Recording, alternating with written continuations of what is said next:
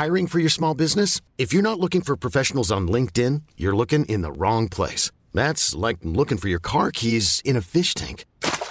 LinkedIn helps you hire professionals you can't find anywhere else, even those who aren't actively searching for a new job but might be open to the perfect role. In a given month, over 70% of LinkedIn users don't even visit other leading job sites. So start looking in the right place. With LinkedIn, you can hire professionals like a professional. Post your free job on linkedin.com slash achieve today.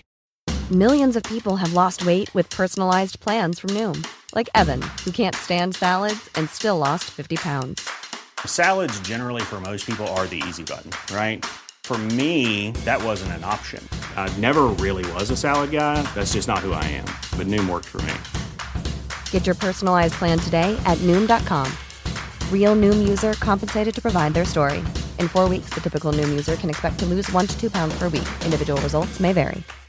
Hey, Dave. Yeah, Randy. Since we founded Bombas, we've always said our socks, underwear, and t shirts are super soft. Any new ideas? Maybe sublimely soft. Or disgustingly cozy. Wait, what? I got it. Bombas. Absurdly comfortable essentials for yourself And for those facing homelessness. because one purchased equals one donated. Wow, did we just write an ad? Yes. Bombas. Big comfort for everyone. Go to bombas.com slash ACAST and use code ACAST for 20% off your first purchase.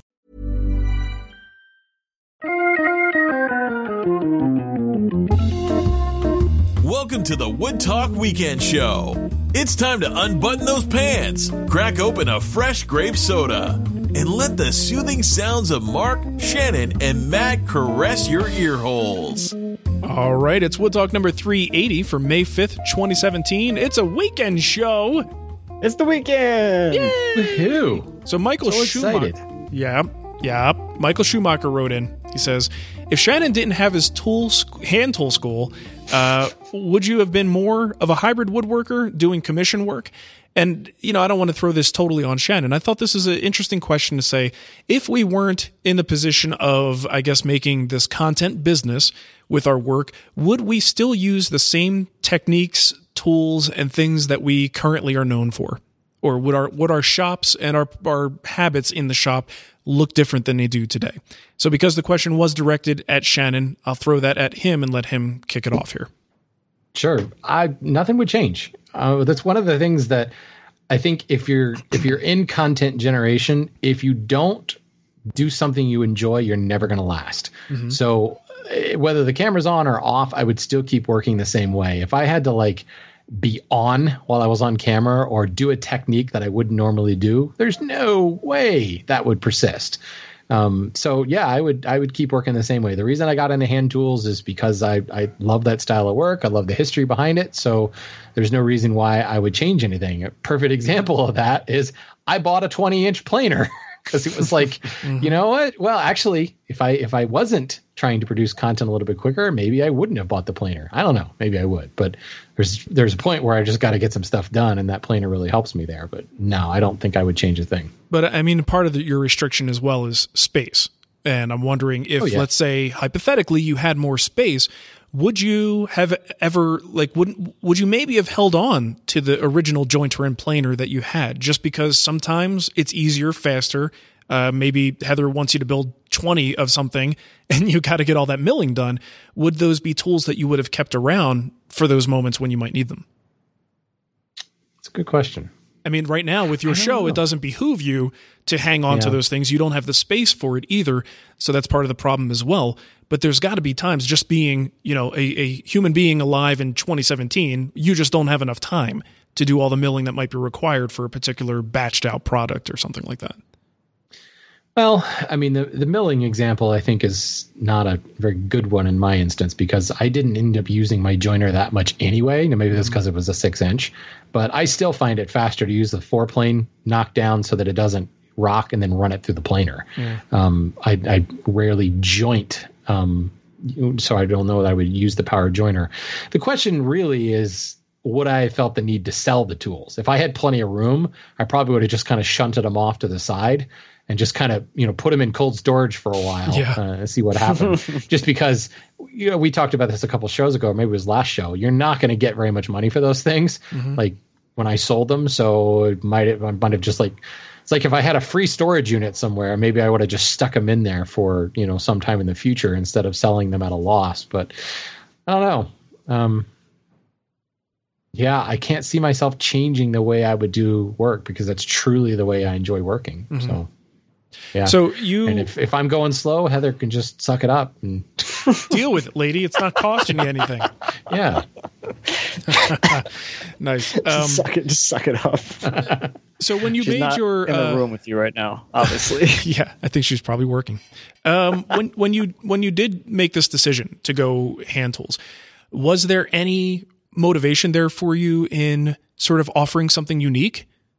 To the to the the world of woodworking? I mean, I feel like there there must have been at least some thought, and I know you too well that you don't do things in an uncalculated way.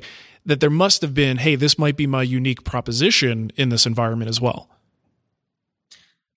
I mean, I guess, but um, the the transition from like getting rid of my power tools was very meticulous. Mm-hmm. It was very, you know, I remember specifically I kept a, a, a piece of paper hung on the wall. Um, and I specifically listed the last time that I used that tool. And my rule of thumb was if I haven't used it in a year, um, then I need to seriously think about getting rid of it. Mm-hmm. Um, so then it would kind of go on notice, and I would actually mark down, okay, it's been a year since I've used it. Let's see what what you know, kind of review. What did I do? Well, the reason I didn't need that tool is I didn't, I, you know, I didn't use anything. I didn't build anything that specifically needed it. So I was very careful about um, what I got rid of and when. Um, and a lot of it came along with me like building skills in other areas. Uh, so, for instance, the final one to really go was the bandsaw, mm-hmm. and I realized that I did not use that bandsaw for cutting curves at all. Um, I was doing other methods for that. So then it was kept around just for resawing. And then I started to struggle more and more with resawing with it and started doing more and more resawing by hand. Then I built the frame resaw that like was faster than my Grizzly, and I was just like, okay, there's no need for this anymore. Yeah. So uh, as far as the like, what was I offering as a unique offering? Eh, I mean, I was already there when I still had power tools. Like when I started the hand tool school, if you watch the early videos, there's a bunch of power tools behind me. yeah. It's maybe not very good for my brand, I suppose, but right. Um, so I mean, there was there was a little bit of both going on, but um, no, I mean, so much of it was was purely driven by how I enjoyed working. Mm-hmm. Just so happens that that is a, a, viewpoint shared by many people, and you know, I, I do think that going not cold turkey, but getting rid of the power tools was probably the best thing I could do for my skill development because I didn't have anything to fall back on anymore. Fall back, right? well, and I, I, discovered efficiencies that I would have never thought of before, and to this day, I still think there's a different mindset. There's a hand tool mindset and a power tool mindset, mm-hmm. and you approach projects entirely differently. Um, yeah. From what is step one for one is not step one for the other, and you know, um, I, I, do believe that making that transition was a good thing for me. Mm-hmm. Um, but yeah, I, I don't know that I did it specifically for, you know, a unique offering. Right. I think it just kind of happened that way. So, Matt, what about you? Let's say you're just doing client work, building stuff you need to build. Would your, your shop look the same as it does now? I don't. I don't think I'd ever do client work. Then what, yeah. then what would you do? Seriously, why would I voluntarily do that? So, uh, so what you're saying is Lindsay makes good money. I would. I would still. I would probably just keep working like what I was doing before, and just, I would still be a hobbyist. I think. So you would have some other day job and continue doing whatever the heck you want to do because that's how you want to spend your time in the shop. Yeah, client work sounds terrible, at least to me. I think it depends on your clients, but in most cases, it right. probably is. that's interesting. That's probably true. Yeah. yeah. and see, I think I, I, as much as I I mean, I had a couple of really, really good clients and some that were just like, okay, this is just work, nothing really gratifying about the experience. Um, I think I probably still would try to make a living that way if I could, but I do think my shop would would look different. I think there are things like, for instance, I look at your jointer, Matt, and I'm like, ooh, that'd be nice. that'd be real nice. You know what I mean? Like there's there there's no doubt about it. If you have a wider jointer, you open up possibilities. And if you're making a living doing this, opening up possibilities could be the difference between staying in business and going out of business.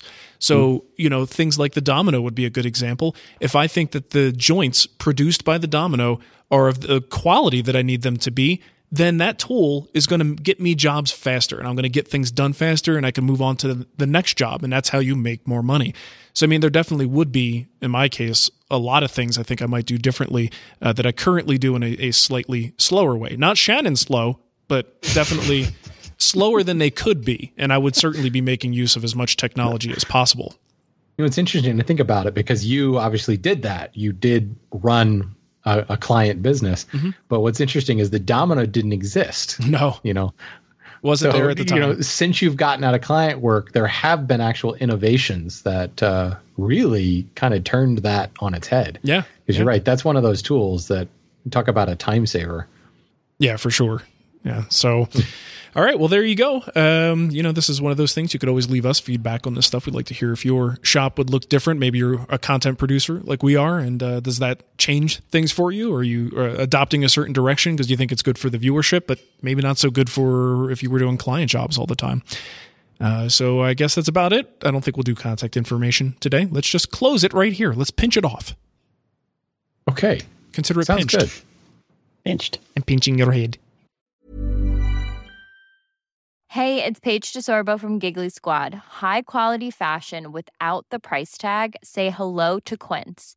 I'm snagging high-end essentials like cozy cashmere sweaters, sleek leather jackets, fine jewelry, and so much more. With Quince being 50 to 80% less than similar brands.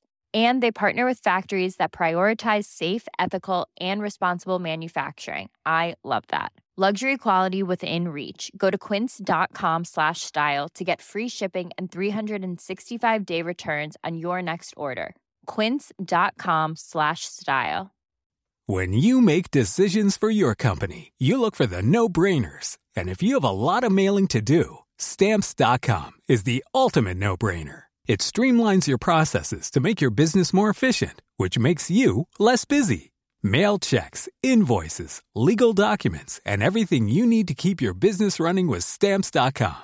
Seamlessly connect with every major marketplace and shopping cart. Schedule package pickups and see your cheapest and fastest shipping options from different carriers. With rates up to 89% off USPS and UPS rates. And with the Stamps.com mobile app, you can take care of mailing and shipping wherever you are. Make the same no-brainer decision as over 1 million other businesses with stamps.com. Sign up with code program for a 4-week trial plus free postage and a free digital scale. No long-term commitments or contracts. That's stamps.com. Code program.